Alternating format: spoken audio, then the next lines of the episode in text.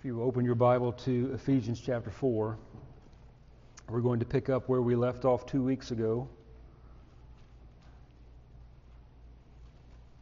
We're just going to look at one verse. I'm going to read the first six here in a moment, but there is enough in the first verse to keep us occupied for a while. Before we begin, I think it's helpful, since it has been a couple of weeks and since it's been months since we began the study of Ephesians back in chapter one in January, it's helpful to do just a little bit of review because we're at a transition point. And I speak that in general.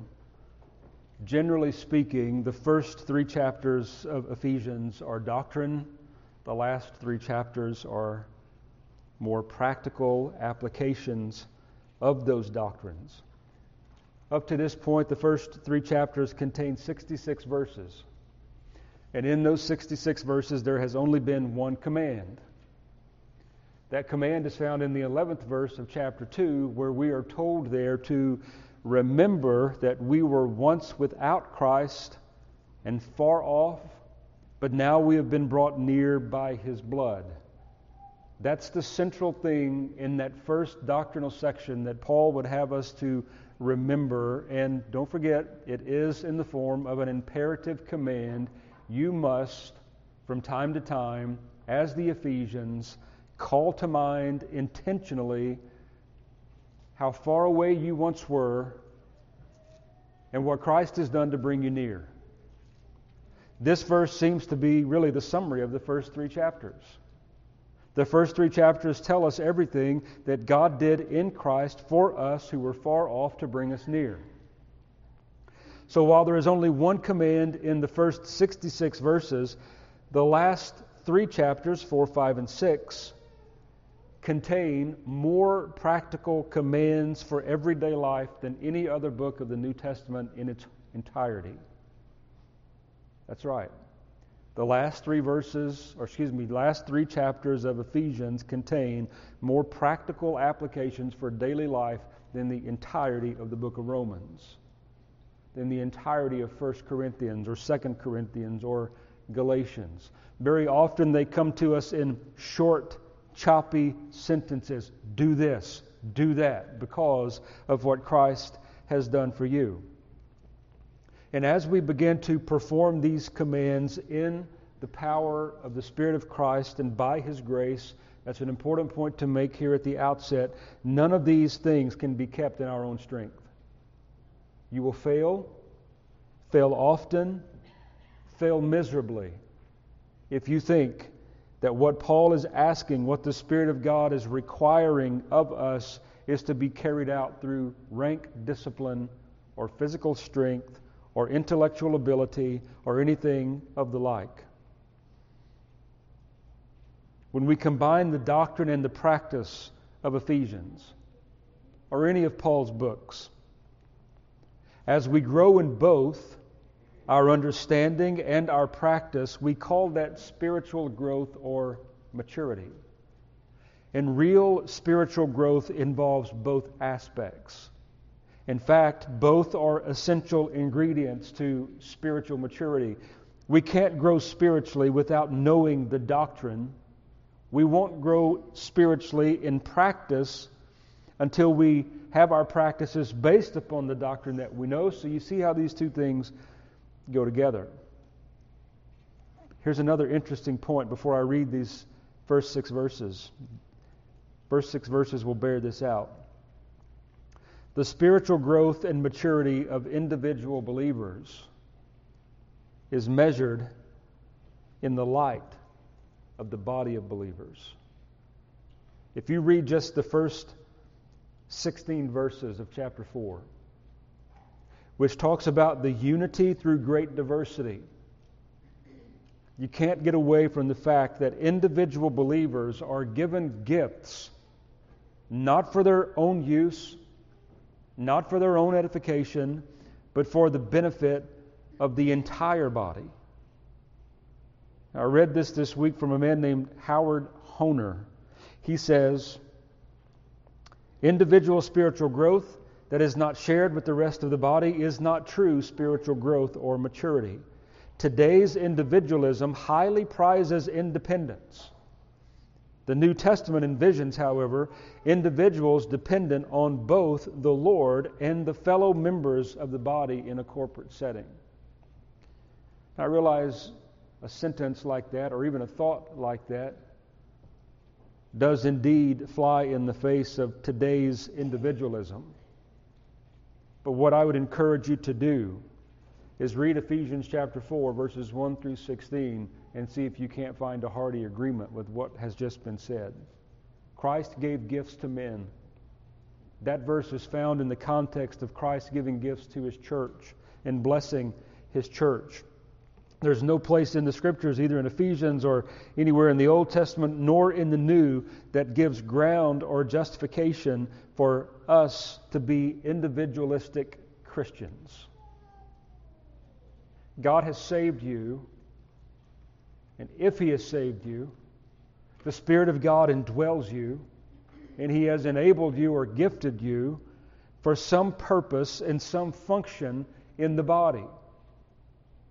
The eye, Paul would say in another place, cannot say to the hand, I have no need of you. Nor does that operate in the, in the reverse. But God has placed the members of the body in the body just as He has seen fit. And so with that in mind, if you'll read with me the first six verses of Ephesians chapter four, Paul says, I therefore, the prisoner of the Lord, beseech you to walk worthy of the calling with which you were called, with all lowliness and gentleness, with longsuffering, bearing with one another in love, endeavoring to keep the unity of the Spirit in the bond of peace. There is one body and one Spirit, just as you were called in one hope of your calling, one Lord, one faith, one baptism, one God and Father of all, who is above all and through all and in you all. Let's pray. Father, we're asking for your help in understanding. We're asking for your help in application of these great truths. And we do so for Christ's sake and not our own. And in His name, amen. The first verse, Paul says, I therefore. Now, you've heard a lot of preaching about the word therefore in your Christian life, no doubt. But the word is here for a reason.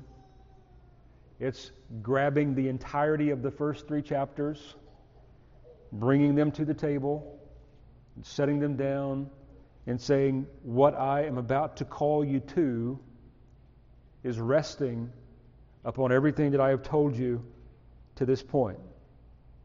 Martyn Lloyd-Jones says that this word introduces us to the doctrine of sanctification. Sanctification, of course, being that process in which a believer grows more and more over time by the ministry of the Word and Spirit to be more and more like Christ, to put off his flesh or her flesh more and more, and to put on the new man more and more. It's something that is not a gift to be received, sanctification, in that it's different than justification, but it is a doctrine that has to be worked out in light of the gospel. And I like what he goes on to say here. He says, you cannot have Christ as your justification and then sometime later take Him as your sanctification. Why is that? Because He is a whole Christ and He is indivisible. If you will have Him as Lord, if you will have Him as Savior, then you will have Him as Lord and King. You can't pick and choose what part of Christ you will have and you will not have. So far in the first three chapters, we've been told who the church is. We call these indicative statements. This is knowledge, doctrinal knowledge having been imparted to us. We've been told in chapter one what God has done for us in Christ before the foundation of the world. We were told in the first part of chapter two what He has done in us. He has made us alive again.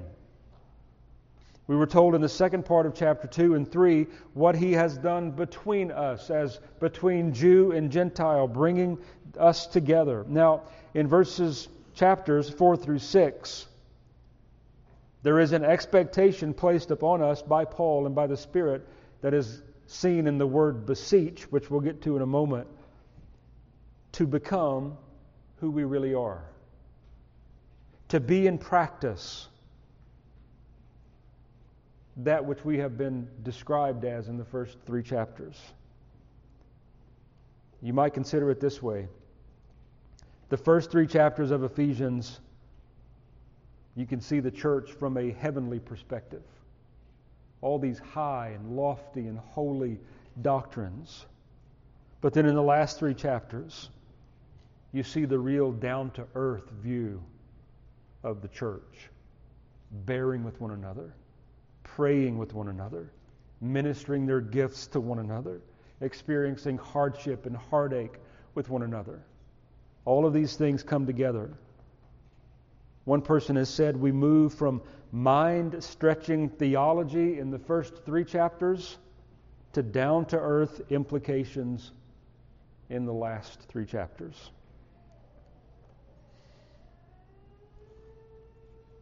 Notice how Paul says this in verse one. He says, "I therefore, the prisoner of the Lord." So before we move on, let me address what I'll call the pleading of a prisoner, or the plea of a prisoner. Paul was imprisoned for living the Christian life, not just knowing certain doctrines about it. He was imprisoned because what he knew about Christ actually affected what he did. He knew Christ was a Savior, so he preached Him as a Savior. He knew Christ had called him to preach the gospel, to disciple, to baptize. And so he didn't just stay content with that knowledge, he actually put it into practice. And he found himself imprisoned. It's almost as if Paul wears his chains more proudly than a king would even wear his crown. Everywhere you see Paul, he is boasting and glorying in the fact that he is a prisoner. Notice he says, not of Rome, if that's indeed where he was. He says, I am a prisoner of the Lord. He had been chained because of his testimony to Jesus Christ. And after now he has instructed the Ephesians, he has prayed for them. We studied those two great prayers, one in chapter one, chapter three. Now he begins to beseech them, to beg them concerning something. But before we look at the actual request he is making, let's look at the strength of the word, beseech. The New King James, which I read from, translates this one word several different ways in the New Testament. It uses the word beg, urge, plead, entreat, appeal. Literally, this word in Greek means to come alongside, to encourage. It's the same word that begins the practical application section of the book of Romans in chapter twelve, where Paul calls there the Roman Christians and us, in light of them, to present their bodies a living sacrifice unto the Lord. Paul is beseeching them, he is begging them, he is making an appeal, he is urgently pleading with them to put the doctrine that he has taught them into practice. Paul never intended to fill heads only. The filling of the mind, the renewing of the mind was intentional, and in the New Testament it always leads to a response. Where there is first doctrine, then the New Testament will call you to duty. Do something with what you know. And this is not something that is exclusive to this one verse in Ephesians four. Listen to Philippians one, twenty-seven. Paul says the same thing. Only let your conduct be worthy of the gospel of Christ. Colossians chapter one, verse ten. He says, walk worthy of the Lord, fully pleasing Him. First Thessalonians chapter two. I pray that you would walk worthy of God who calls you into His kingdom and into His glory. And if we need another voice other than the Apostle Paul, listen to what James would say along the same lines. He says, be doers of the word and not hearers only. Do you remember the very next part of that verse? It's an important part of that verse in James chapter one, verse twenty-two. Be doers of the word and not hearers only, deceiving yourselves.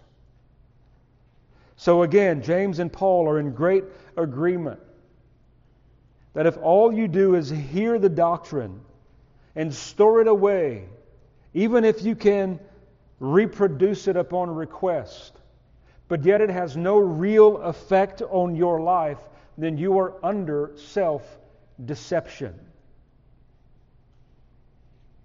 The idea or the thinking that you know a lot and it doesn't affect the way that you live reveals you, or it would reveal me, to be under self-deception. For Paul, for the New Testament, for Christ, for the Spirit of God who inspired it, knowing without practicing is not enough. Now, I've already mentioned Martyn Lloyd-Jones once. This may be the last time I mention him today, I'm not sure, but he equates this with, he uses the illustration of the transfiguration of Christ. And he gives it this, he gives it in this way. And you remember back in Matthew twenty-five, Peter, James, and John went up the mountain with Christ. While they were there, He was transfigured before them. His, he became bright and shining, and His glory was displayed. His clothing became white, more so than any launderer on earth could make them. Peter, James, and John took all of this in. They saw Moses and Elijah. And even though the Scripture says that Peter didn't really know what to say, he spoke anyway. And he said, Lord, I'm paraphrasing, let me build three tabernacles. What was Peter saying? I think Martyn Lloyd-Jones' comments here are, are appropriate. He said, Peter wanted to stay on that mountain with the glorious Christ. Who could blame him, right? That's, that's a desire. Because he knew what was at the foot of the mountain. What was at the foot of the mountain were people with real needs. There was a father there waiting for them with a, with a young boy who had a, a problem, and he needed their help. He knew that there were people who were hungry. There were people who at times wanted to take the life of this Christ who was now brilliant in glory. He wanted to stay there. The correlation is to be made.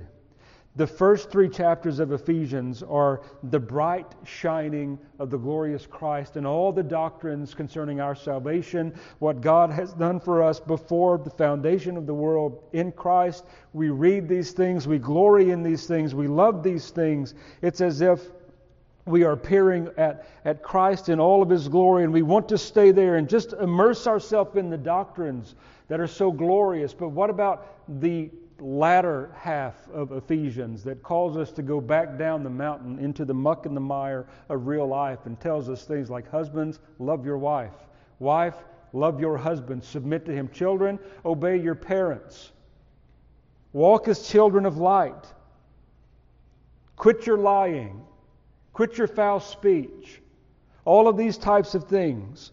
And so the correlation is here that we cannot stay solely in the first three chapters of Ephesians and all of the glorious doctrine. There has to be a point in our lives, there must be a point in our lives where they actually impact the things that we do. And Lloyd-Jones closes that illustration by saying this, we have no right to stop at the end of chapter three. And if you were to go and read his words, he said, that was his great temptation. I've preached all of this great, glorious doctrine. Now let's just close the book and glory in it for a while. We have no right to stop there. And he says, I'm talking especially with those people who are evangelically minded and whose danger is to stop at doctrine only. See, it's one thing to know things like Paul says, put away lying later in chapter four. It's one thing to know that we are not supposed to let the sun go down on our wrath. It's one thing to know that we are not to give place to the devil, or let him who stole steal no longer. It's one thing to know that we are to labor, working what is good with our hands, so that we may have something to give him who is who has need. It's another thing to know that there is no corrupt word that is to proceed out of our mouths. It's another thing altogether to actually do those things. By the help and the power of the Spirit of God and by much grace, to actually do those things. So we've seen this plea from the prisoner Paul. I beseech you. What is he beseeching them to? He is beseeching them to be real. He says, I beseech you to walk worthy of the calling with which you were called. And it doesn't take long as you're reading Paul's epistles to realize when he speaks of walking, he's not talking for going for a, about, about going for a stroll. He's talking about the way you live. And this is one of the central themes of the rest of this epistle. Not only here in verse one does he say, walk worthy of the Lord, calling them to live a life that matches their gospel profession. But in verse seventeen, he says, "You are, we are no longer to walk as the Gentiles in the futility of our minds." In chapter five and verse two, he says that we are to walk in love, even as Christ has loved us and given himself for us. Then in verse eight of chapter five, we are to walk as children of light. In verse fifteen of chapter five, we are to walk circumspectly, not as fools, but as wise. And we've already run across this word twice in the second chapter. Chapter two, verse two, speaking to the unconverted man in his natural state, Paul says, you once walked according to the course of the world. And then post-conversion in chapter ten of verse two, he says, now we are to walk in the good works which were prepared for us beforehand by our Father. So this word is all-encompassing of your life. Probably best seen in the fifteenth verse of chapter five, walk circumspectly. Which we'll get to that in time, Lord willing, but it means everything about your life. Circumspect all around you should be matching your profession of faith in Jesus Christ. Now, I want you to listen to a few explanations of what it means to walk worthy. Matthew Henry says, to walk worthy means to live in an agreeable, suitable way, agreeably and suitably to those happy circumstances into which the grace of God has brought you. Happy circumstances. The Lord by grace has called you out of darkness and now cemented your feet into the light of Christ. Your life is to reflect such happy circumstances as that. Another person has said to walk worthy of the Lord is to live in such a way that there is nothing on our minds other than to strive, struggle, and cast off our sins and put on the righteousness of God. If we're to walk worthy of our calling with which we were called, then there is going to be a real day by day, if not hour by hour and minute by minute struggle to put off the old man and to put on the new. You know the verse in Galatians five where Paul says the Spirit lusts against the flesh and the flesh lusts against the Spirit. That is a reality in the Christian life until you die or until the Lord returns. Another description of walking worthy is to have your conduct be in harmony with the responsibilities which have been placed upon you as being in relationship to God. All that one is saying is live like your Father in heaven. Jesus would say in Matthew five, verse forty-eight, in the Sermon on the Mount, be perfect. Do you remember why? Because your Father in heaven is perfect. And immediately we recognize our inability to perfection.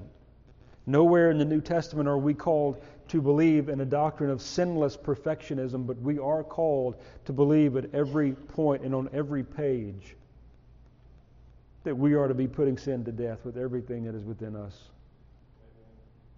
Sin will destroy you. I don't care who you are, what testimony you have before men. I don't care what you've done before the Lord up to this point in your life. That moment that you let your guard down the most, the accuser of the brethren, who is prowling about like a roaring lion, seeking whom he may devour, given opportunity, he will destroy you. And your Christian testimony is up in smoke. And it may take you a lifetime, if ever, to regain it through great repentance, if the Lord were to so grant it. Anything less is an unworthy walk, an unworthy life.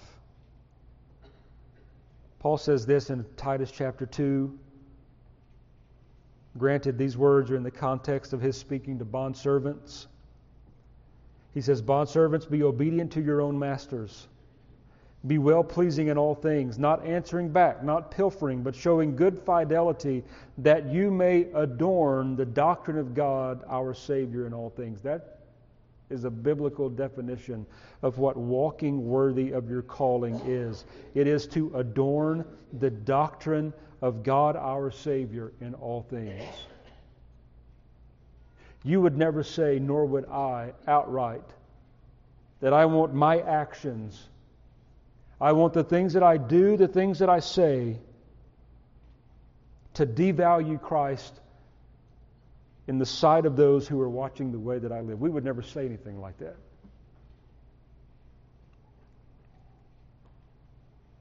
But just because we don't say it doesn't mean that it's not a real possibility. I read something this week that made me just kind of push back from my desk and just think on it for a while. An old commentator that I have no idea who he is. He was quoted in another book that I was reading. And this is a bit of a lengthy quote, but if you'll stay with it, I, I think it will affect you positively. He says, just as our fellow citizens, the angels, obey God as their creator, so all godly people must ensure that our thoughts, energies, concerns, and actions Actions should be so guided and directed that God, our Heavenly Father, and His teaching may be glorified and adorned by them. You good so far? Basically saying the same thing that Paul said in Titus two, that our actions, energies, thoughts, concerns should adorn the doctrines that we say we believe. But he goes on. And he says, consider, there is such dreadful and disgraceful confusion in the world. And the greater part of the human race is corrupt and governed by the devil, and are living without paying any attention to God, their Creator, despising Him and the teaching of the gospel, and pouring scorn on all of that. But God calls and chooses some of the human race by the preaching of the gospel, so that there is a flock, however weak, and a portion of the human race, however small it may be, that acknowledges, worships, and glorifies Him here in this life and will afterward do the same for all eternity, so that it will not appear that the human race has been created in vain. You understand what he's saying?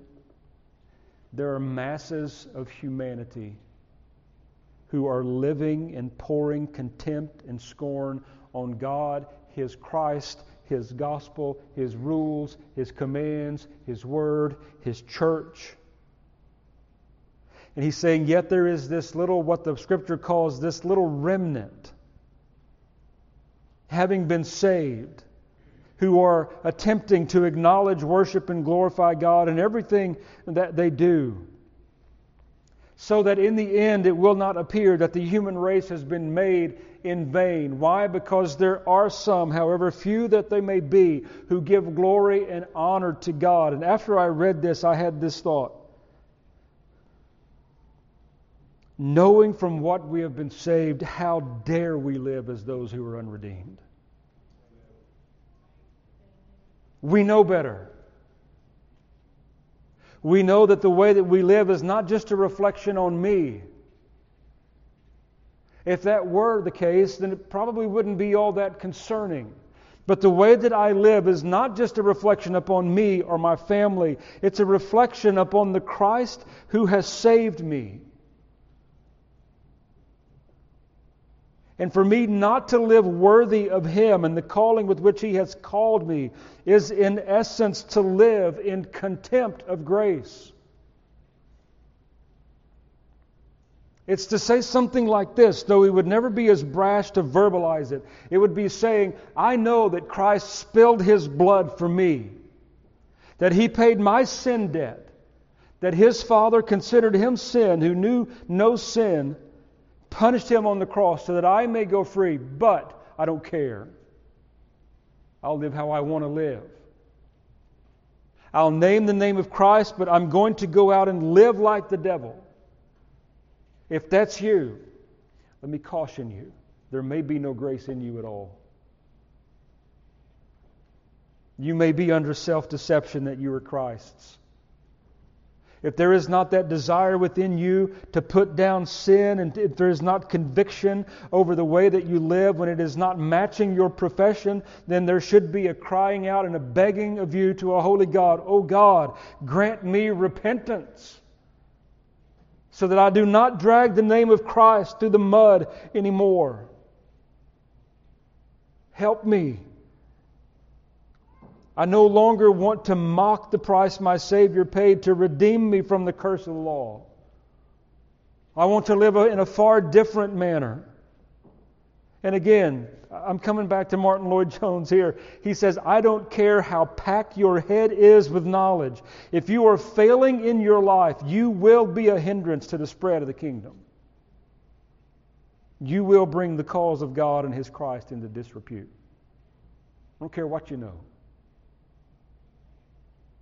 Doesn't matter if you have the greatest systematic theology ever written, whatever that may be, memorized and know it by heart.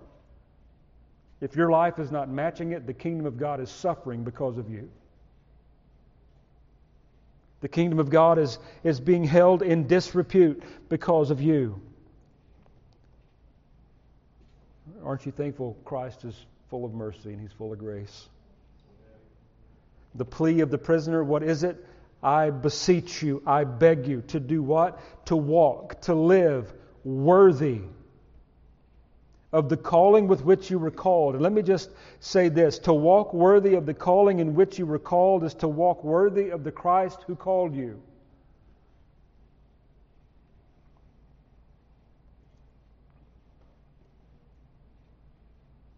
To walk worthy of the calling. What does that mean? Notice the word calling here is used as a noun and then as a verb, with which you were called.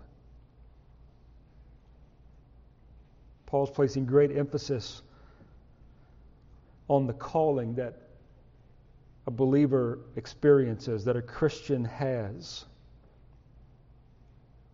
Called to be holy. Called to be different. Called to come out from among them and be separate. We're not called to be proud. You know how I know? Because the very next verse says, with all lowliness and gentleness. So what does he mean to walk worthy of the calling? Well, if you would just go back with me to the tenth verse of chapter two. We've referenced this once before, but if you would go back, it says, we are his workmanship, created in Christ Jesus for good works, which God prepared beforehand that we should walk in them. Your calling unto salvation is to walk worthy of Christ, and you do that through the performance of good works. Please hear me. I didn't say we're saved by good works. I'm just saying what the Scripture says. If you're saved, you have been saved to do good works. Titus two says it a little differently, that God has called a people and he has made them zealous for good works.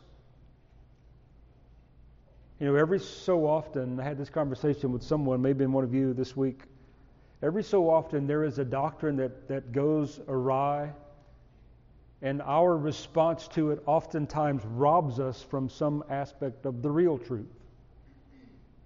And I think this is such with this doctrine of good works. We repel so vehemently against any notion that we are saved by good works, that our salvation is maintained by good works, that we forget that we have been saved unto good works. Good works is to be in the vocabulary of the Christian. It's not to be in the vocabulary of the, the unbeliever trying to attain his salvation. It has no part in that conversation.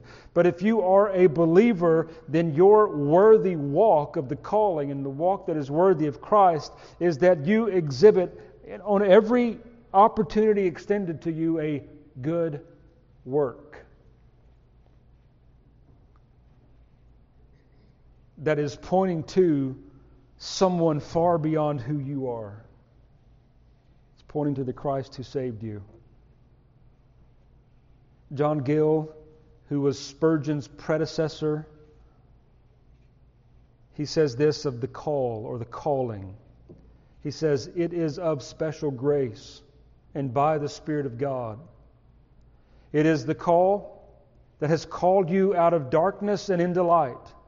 It has called you out of bondage into liberty, out of the world and from the company and conversation of the men of the world into the fellowship of Christ and His people. It is the call to participate in the grace of Christ here in this life and into His kingdom and glory hereafter. That's the calling that you've received. If I could say it much more simply than that, you and I have been called to live like Christ. It's that simple. I'm not saying simple to perform. I'm saying that's the calling that we have been given. The call of Christ has brought you to life. You've been raised to walk in newness of life, according to Paul in Romans six and verse three. Then this walking worthy of the calling is to walk in that newness of life. Stop living like a dead man. Stop filling your mind and your thoughts with things that dead men, spiritually dead men and women go after.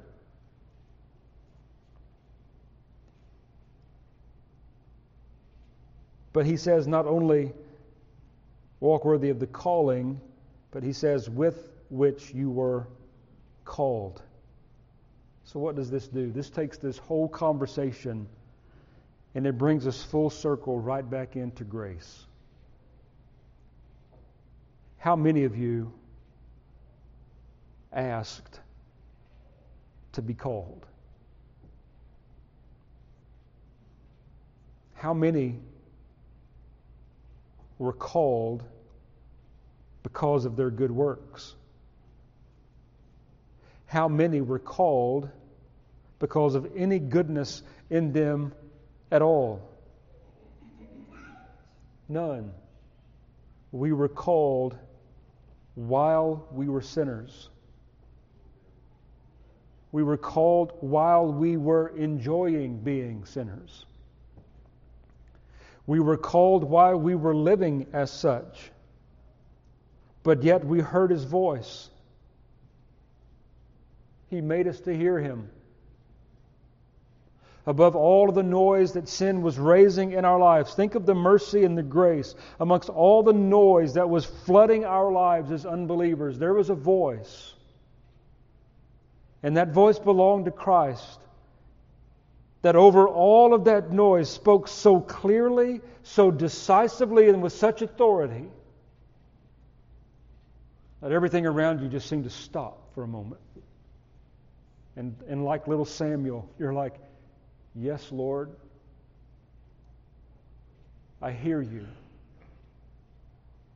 This week I saw, and you've seen things like this before, where children, babies who were born deaf or with some hearing defect are receive an operation or some device that allows them to hear for the first time. Have you seen those videos where these children hear their parents' voice, particularly their mom's voice, for the first time, and, and what amazement comes over them, what, what a smile. The one I saw this week was just hysterical crying.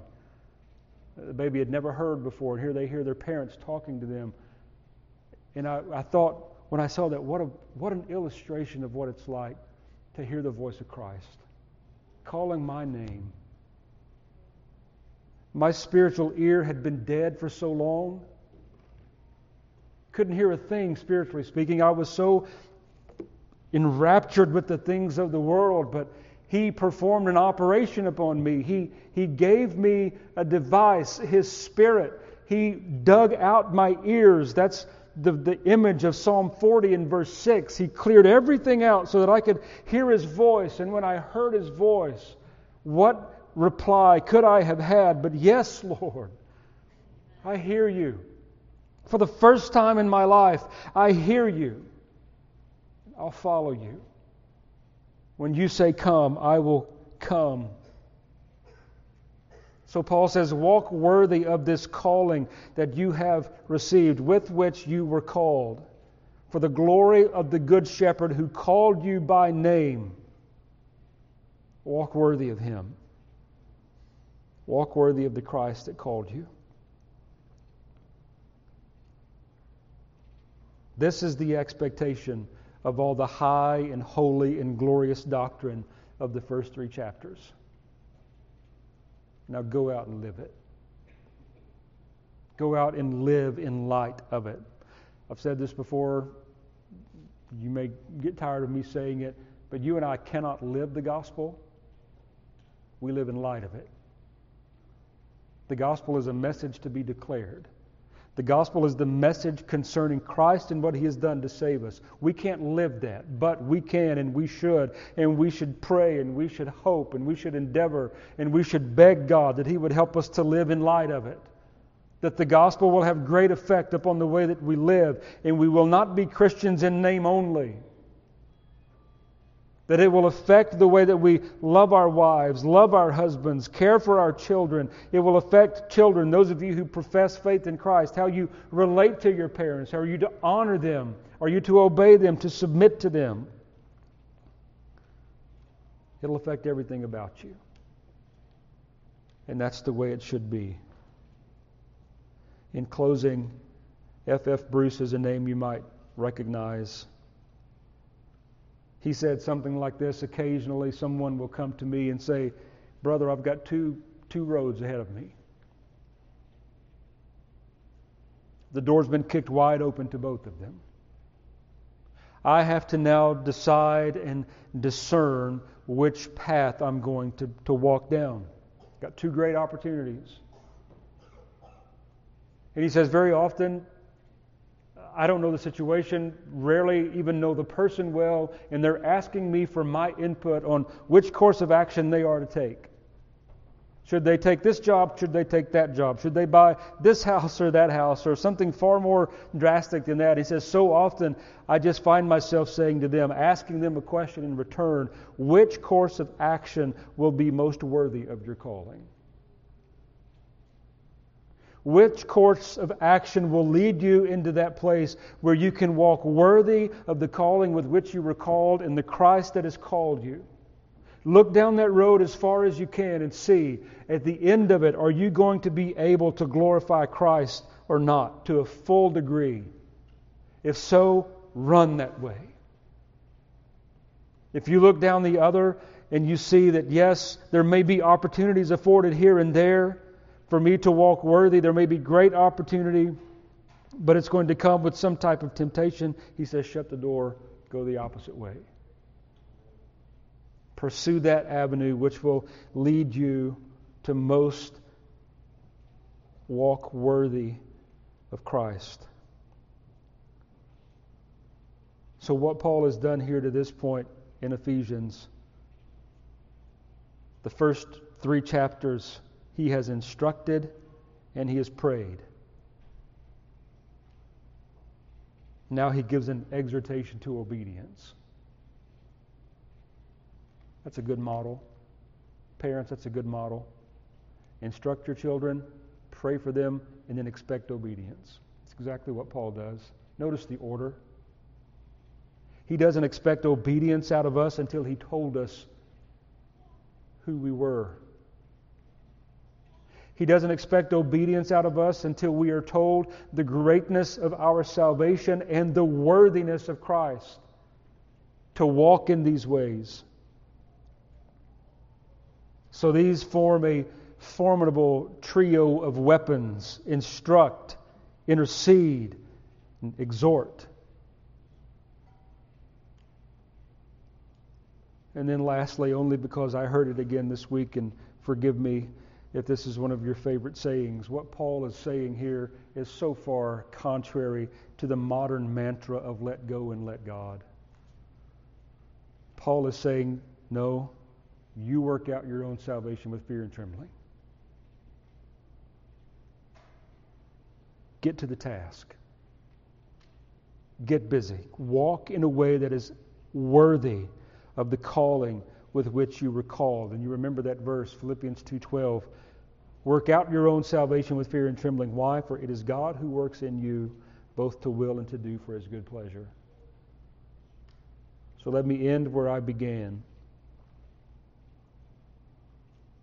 Please don't try to live a worthy life in your own strength, without prayer, without the influence of the Word, without the help of the Spirit, without a multitude of counselors. You'll be frustrated in it. But if you seek the Lord and you pray and you read the Scriptures and you surround yourself with trusted counselors and friends who are walking the same path as you, then we have every good, reasonable expectation and hope that we can, those things being employed, we can live a life and walk a walk that is worthy of the calling with which we have been called and the Christ who called us. God help us to do that. Let's pray. Father, we're thankful for this exhortation. We receive it as from you. We know the Scriptures were written by men, but men who were inspired of God and moved along by your Spirit. So we receive this as an expectation of our Father in heaven. Lord, you have every right, certainly have all authority to place upon us such great expectation that we would live lives worthy of the calling. Oh God, help us to understand rightly that this life cannot be lived in our own strength, but in dependence upon Christ. The best way that we can live this life is through great weakness, the recognition of how unable we are aside from your help. Father, I pray that you would bring all in to the fold, that more would hear your voice, that your voice would speak to them so clearly, so definitively, and with such authority that they can't but hear you.